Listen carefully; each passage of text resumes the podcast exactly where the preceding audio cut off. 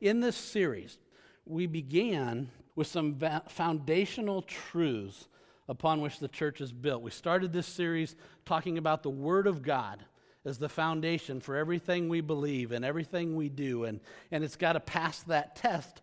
Though it doesn't describe every detail that will happen in a church, it certainly gives us the foundational principles that we need, including what we talked about in week two the reality that sin is what separates us from God and that by accepting Jesus' death on the cross, that's, by, that's the means by which God offers to save the world. Then, in the next couple of messages, we talked about um, some biblical concepts that have a unique application here at Troy Christian Church. The first, Drew talked to us about membership and how that's a way we can live out the one another's of Scripture and how we can. Um, join forces with other believers to accomplish God's mission in the world. And we talked about that last week, right? Jesus' commission has told us that we as a church are called to make disciples who make disciples, to go into the world and, and connect people to Jesus, but not just that, but to grow them. And grow them to the point where they would introduce other people to Jesus. And we will talk a, quite a bit about this um, on our Vision Sunday coming up December 1st. I'm just break this down. It's not altogether so complicated to understand. It just takes some purposefulness in our life that we will talk about. Now, in the final two messages of this series, we're going to look at three specific practices of the church, okay? The topics of which um, these are what we receive most of our questions about historically with relationship to the church because there are things that we do that not every church does, or we do it in a certain way that not every church does, and has to do with our church leadership and with the practice of communion and with the way that we practice baptism. So today we're going to cover the first two church leadership and communion. Now, again, I hope you caught from the very beginning. I say it often just because I think it's so important the value and the priority of the Bible as God's Word. These last couple messages will have quite a bit of scripture in them, and so I've listed them all in the bulletin for you.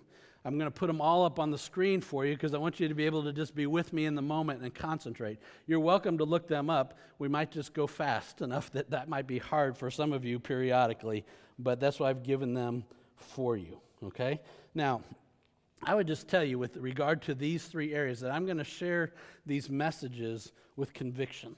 Okay? Because I think this is what the scripture tells us but also in a humility that says, if you go back to message number three, remember when we said, when we looked at the history of the church, like that we're, we're not the only Christians, okay? We just want to be Christians only. And so also that, that part where we talked about where the Bible speaks, we speak, okay? So that's what we're going to talk about with that regard today. So that said, let's talk about leadership in the church. Okay? Now, the Bible is very clear on this as a starting point. Okay? Jesus is the head of the church. Okay? Sometimes people will think as the, of the minister as the head of the church because he's like the public face who's always doing all the talking. okay? Sometimes people will think that the elders are the head of the church because they make most of the mo- major decisions that we as a church um, that move us forward. But there's a clear statement in Ephesians chapter 1, beginning verse 22, that clarifies this. It says, God has put all things under the authority of Christ and made him head over all things for the benefit of the church. And the church is his body.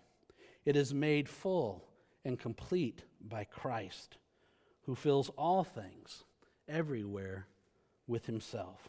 Okay? So, in the end, and in the beginning. and hopefully, at all the points in between, we understand that this is Jesus' church. Okay? And we are all, no matter what role we play, we are just servants of His. The church was Jesus' idea. He's the one who bought each one of us. For those who receive it, He paid off our sin debt so that we could be free from sin so that we could live forever. And as Paul calls us, we are all simply trophies of his grace. like, this is what it looks like when God comes into a life and changes it. That said, the church is given instructions about its human leadership in Scripture, okay, where it says that God has called elders to lead the church.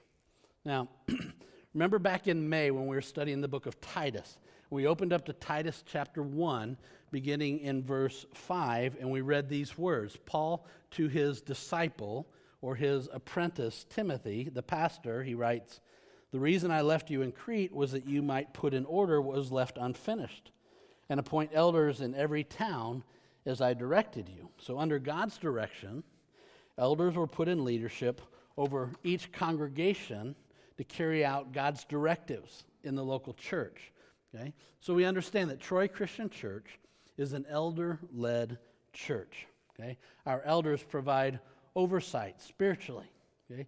They provide direction, they provide vision, they provide guidance for the church. Um, they seek God's direction in their own lives personally and for us as a church. Okay?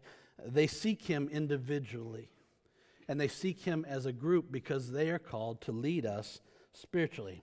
Now, functionally, they serve the church as shepherds, as overseers, as examples. If you look in 1 Peter chapter 5, those first four verses, we read these words To the elders among you, I, appear, I appeal as a fellow elder and a witness of Christ's sufferings, who also will share in the glory to be revealed. He says there in verse 2 Be shepherds of God's flock that is under your care, watching over them, not because you must, but because you are willing, as God wants you to be, not pursuing dishonest gain, but eager to serve, not lording it over those entrusted to you, but being examples to the flock. And when the chief shepherd appears, you will receive the crown of glory, he says, that will never fade away. Now, that's a lot of responsibility that God has placed on these men.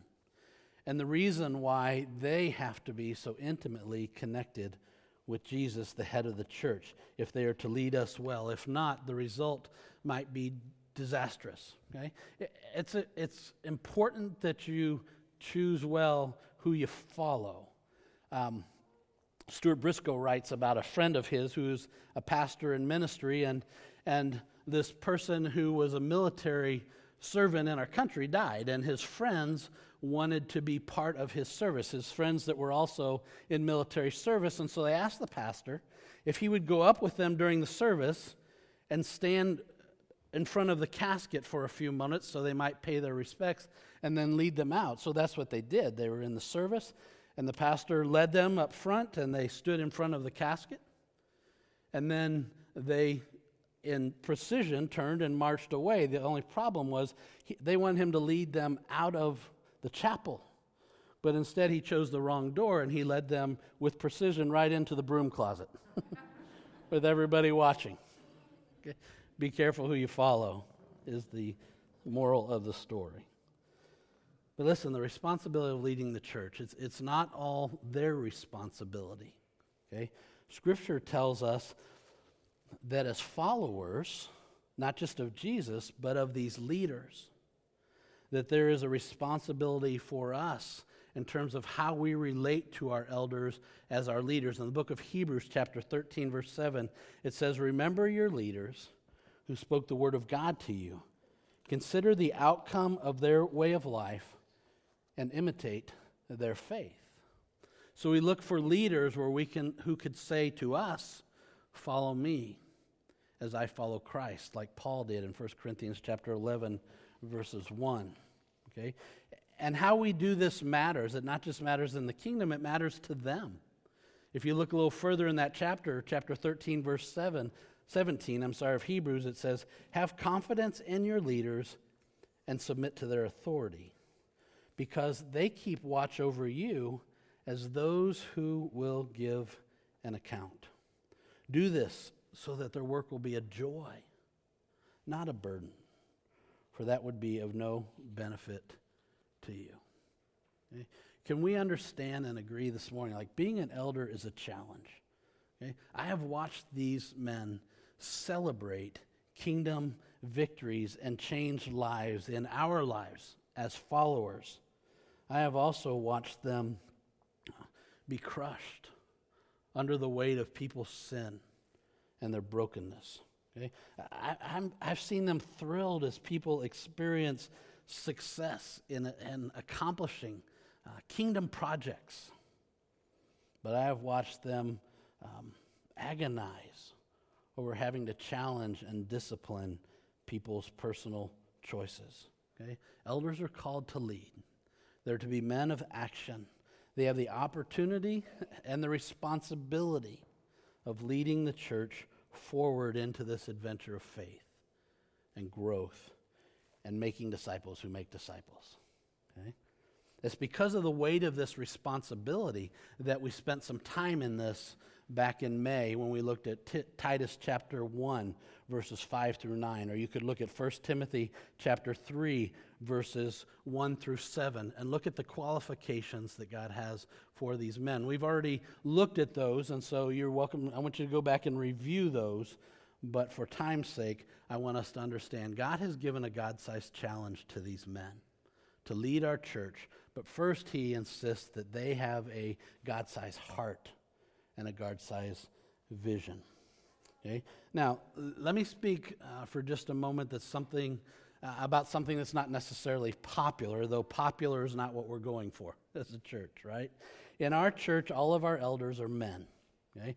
Now, there are three reasons for this. First of all, all of the examples in the New Testament that we have of elders are examples of men. Okay? When you read through the passage in Titus chapter 1 and in 1 Timothy chapter 3, you will note that the characteristics listed are listed as referring to men. Okay? Now, we also believe that just in God's economy, right, that God has called men to lead, lead in our families, lead in this particular role in the church. And that's not mutually exclusive with women leading ministries and serving in the church. It's just the example and the pattern we see in the New Testament. One of our last elders meetings, I remember sitting through that, and the, and the quote was made this church could not function without the women in our church serving in the ways they do here. Okay? Now, that's true. Some people would see um, us having men elders as limiting women. Okay? That is certainly not our heart. Okay? We simply purpose to be true to the scriptures, while at the same time empowering everyone here at Troy Christian Church to serve in a way that God has gifted them, and God has equipped them, and God has called them. Okay? Now, beyond our elders, we also have staff leaders. Let me put it in context. Staff lead in harmony with and under the direction of the elders. Okay? Our staff really provide the day to day practical leadership and decision making that's necessary to carry the vision forth that the elders have set. Okay? Each member of our staff has different areas of, of giftedness, of passion, of responsibility. And since we as a church believe from Scripture that every member is a minister, a minister simply means a servant, that all of us are called to serve, we charge our staff with the responsibility of equipping people in our church to serve okay? Not just a concept that we pulled out of uh, space, it's a concept that we pulled out of Scripture. In Ephesians chapter 4, beginning in verse 11, we read these words So Christ himself gave the apostles, the prophets, the evangelists, the pastors, and teachers to equip his people for works of service so that the body of Christ may be built up until we all reach unity in the faith and in the knowledge of the Son of God and become mature attaining to the whole measure of the fullness of Christ. Okay, so summary statement, right? Our, our elders provide our directional leadership. Okay? Our staff provide our equipping leadership, and our ministry team leaders provide practical leadership to different areas of ministry.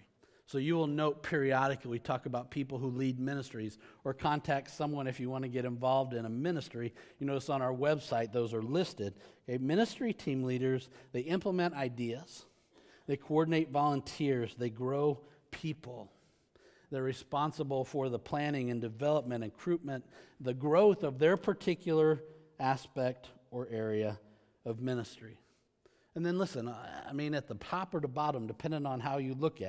okay, each one of us, we know, is just called to serve. Okay? And I'd love to just squirrel off and preach about this for a while. It's a passion of mine, but I can't because I have other things I have to cover. But let me tell you, we're putting back into place after the first of the year one of our discipleship classes that Drew is going to teach on the specific area of serving, and it would benefit every one of us to participate in that class and to consider again at this place and time, at this point in my life, how has God called me to be fruitful in my life for his kingdom? Okay, so more on that later. Now, I want to shift gears and let's talk about communion.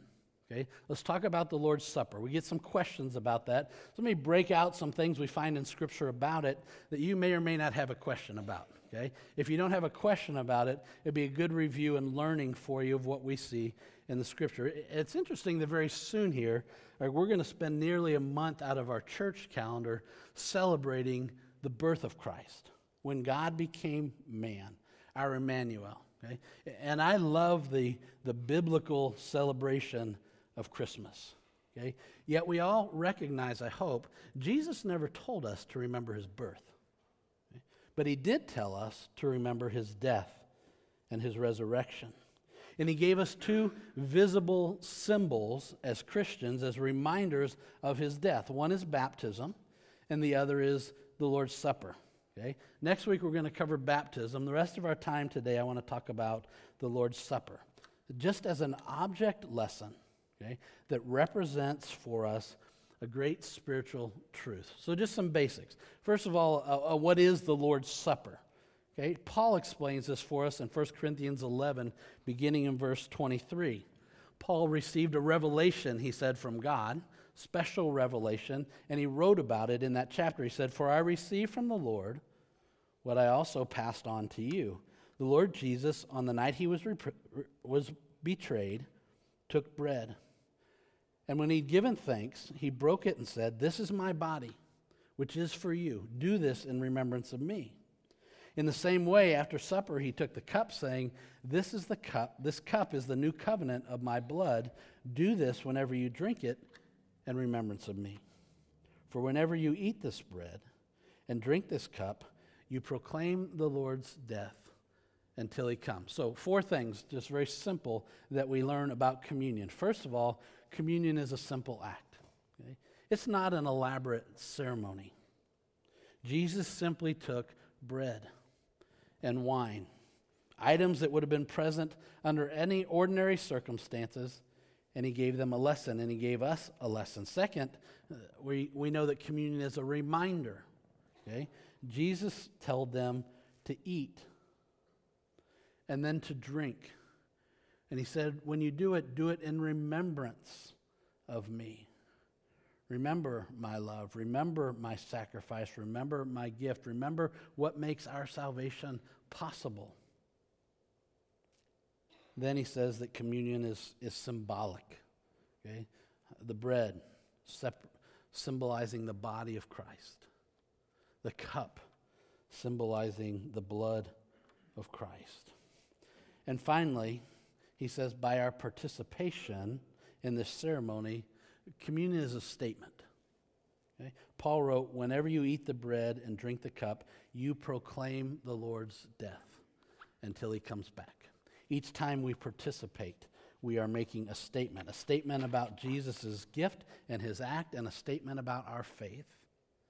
Okay? Now, certainly there have been debates over time about the type of bread, okay? About whether to use wine or juice.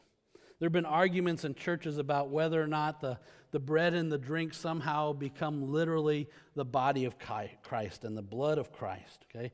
I would just tell you this we choose to not lose the meaning of the ceremony in all of the chaos.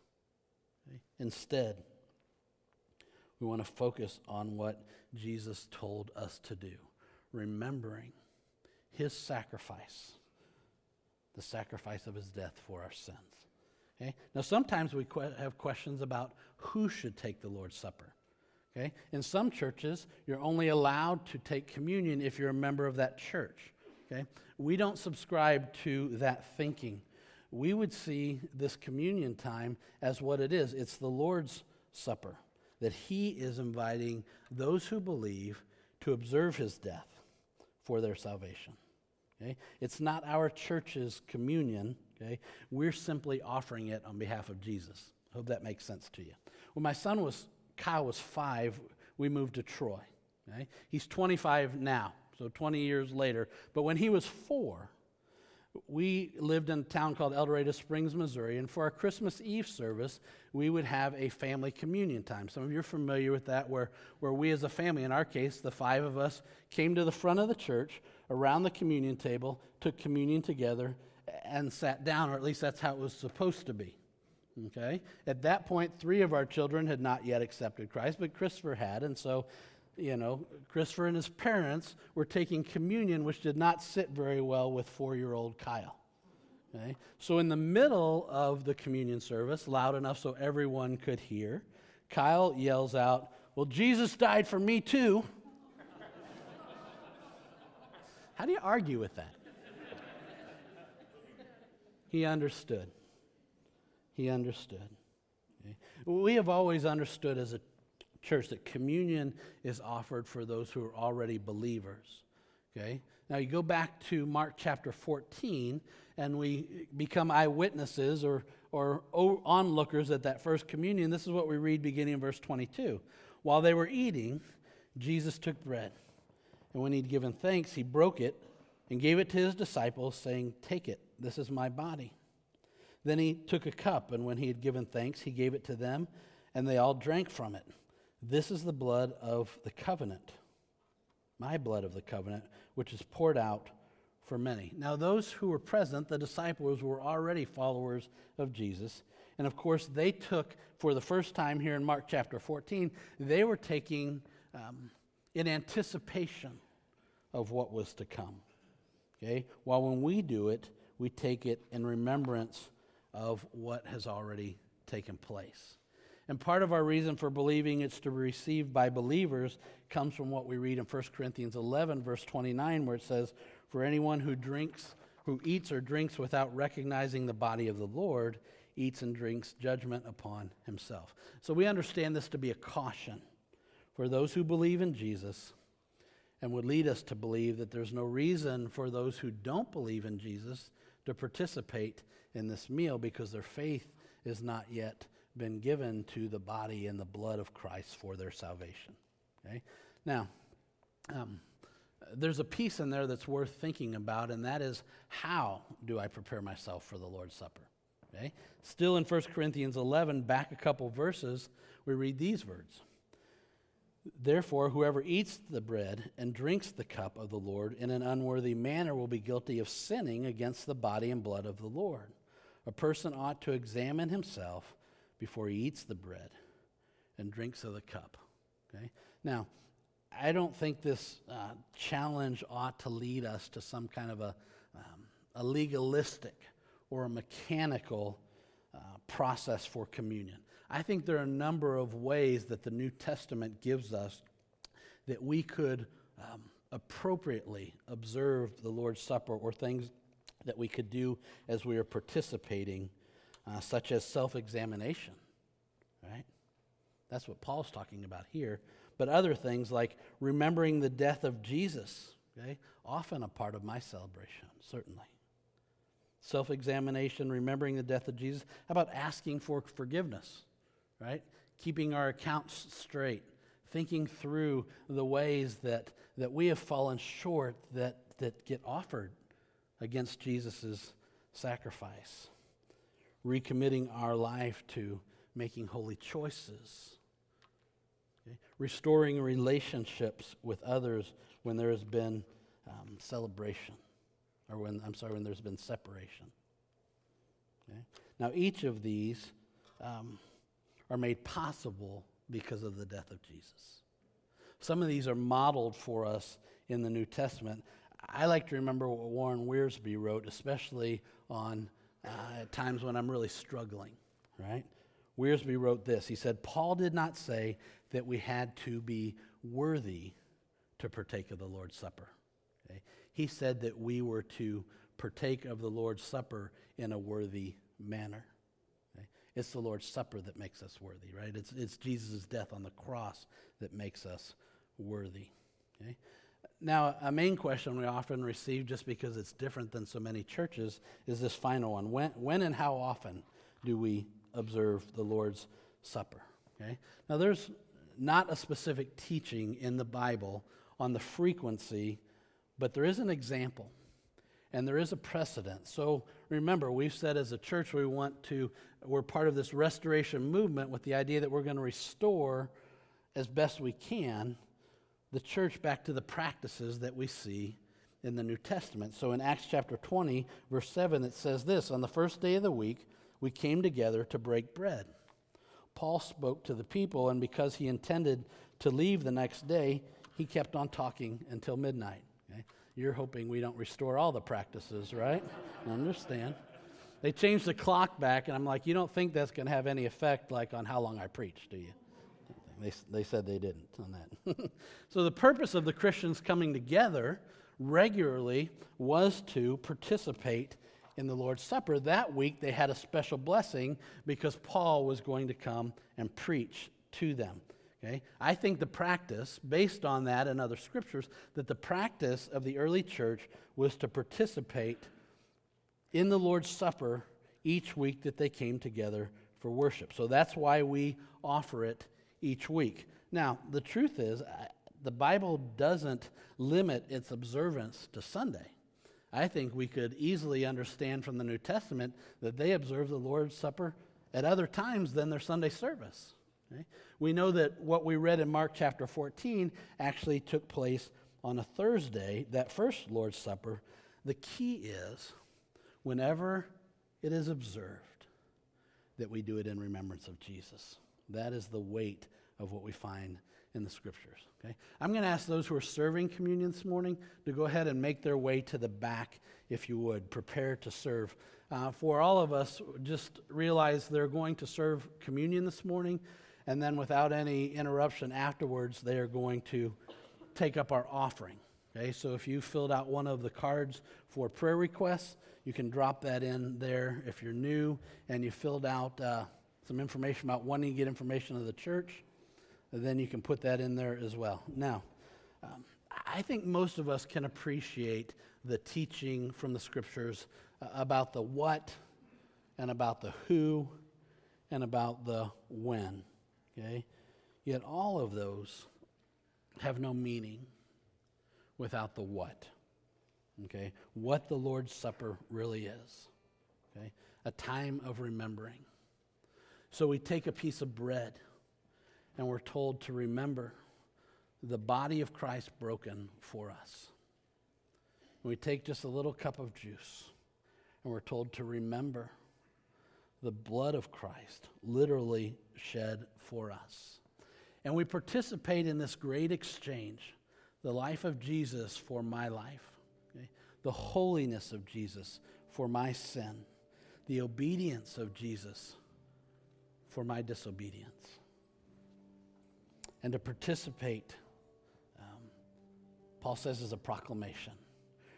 When I participate in that, I proclaim the value of Jesus' death.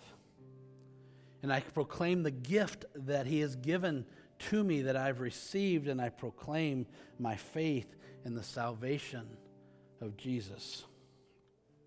When I was driving to, to church this morning, listened to the radio the words came on to this song that were just such a reminder to me of what we understand communion to be about. The words said, There's nothing too dirty that he can't make worthy. I am clean. Let's pray together.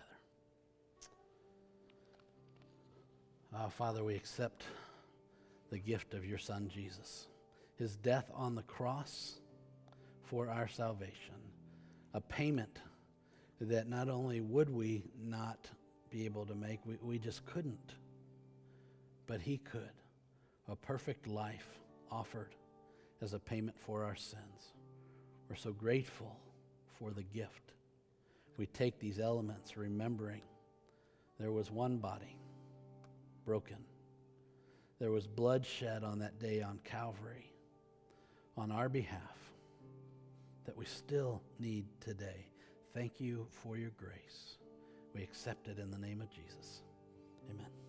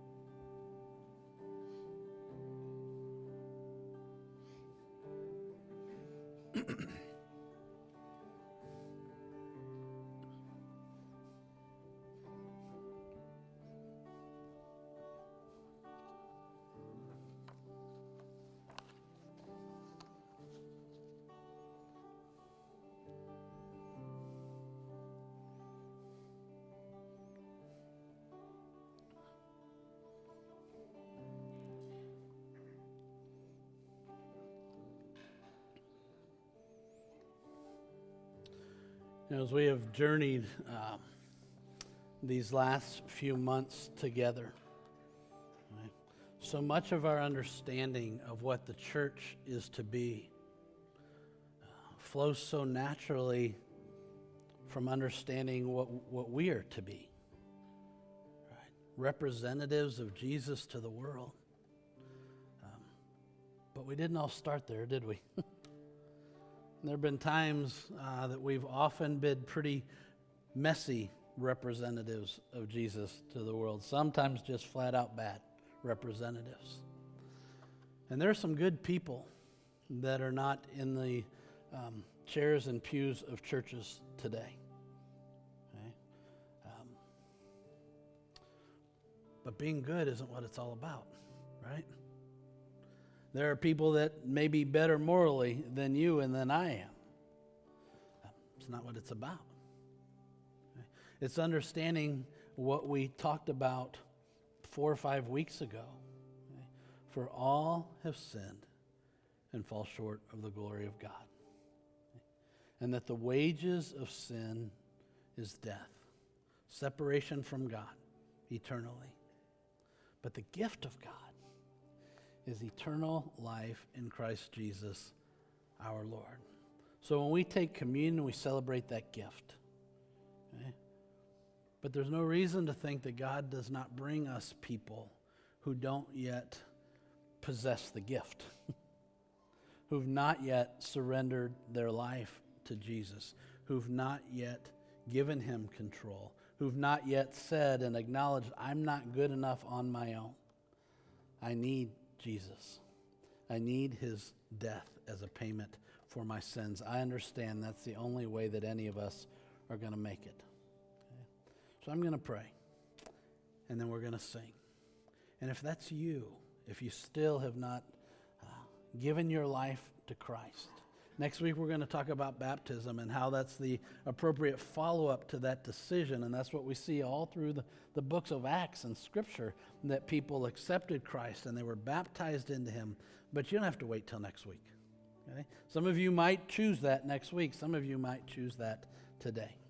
So if today is the day you understand that, today is a great day to move forward in that. And I'd love if you would talk with either myself or one of the couple elders that are in the back about that decision um, while we're singing, while we're worshiping afterwards.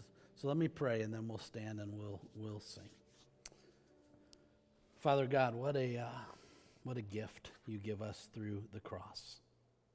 What an opportunity you give us for eternal life.